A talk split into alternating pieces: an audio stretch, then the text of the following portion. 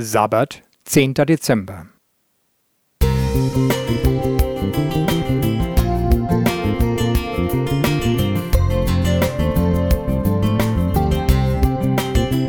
Ein kleiner Lichtblick für den Tag.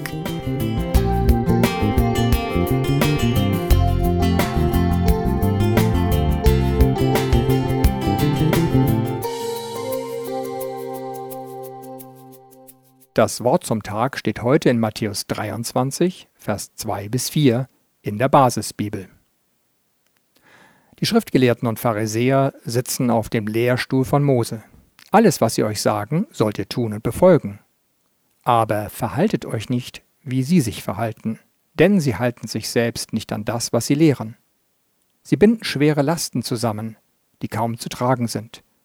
Sie legen sie den anderen Menschen auf die Schulter aber sie selbst wollen keinen Finger krumm machen, um sie zu tragen.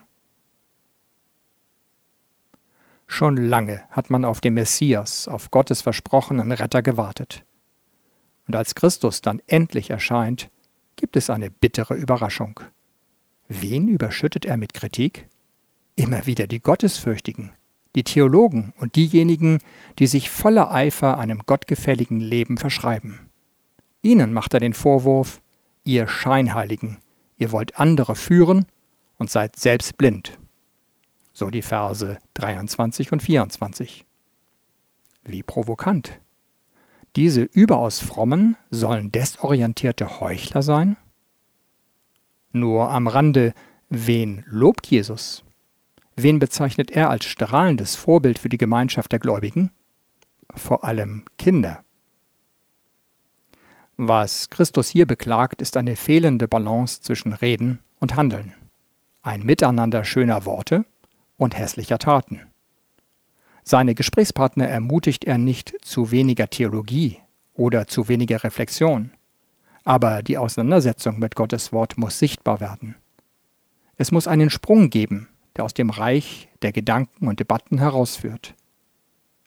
Begnadete Theoretiker oder glühende Verkündiger zu sein, reicht nicht.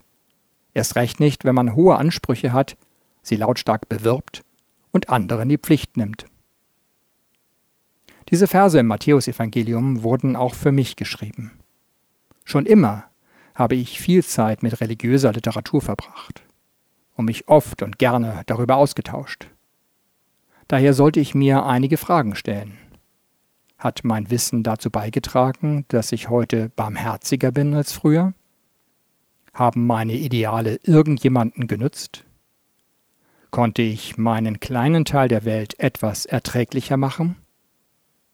Gott ist uns gnädig. Er wird dafür sorgen, dass unser Leben Spuren hinterlässt. Und dass wir ehrlich, bescheiden und doch selbstkritisch sind, wird diese Spuren noch vertiefen. Rinaldo G. Kiriak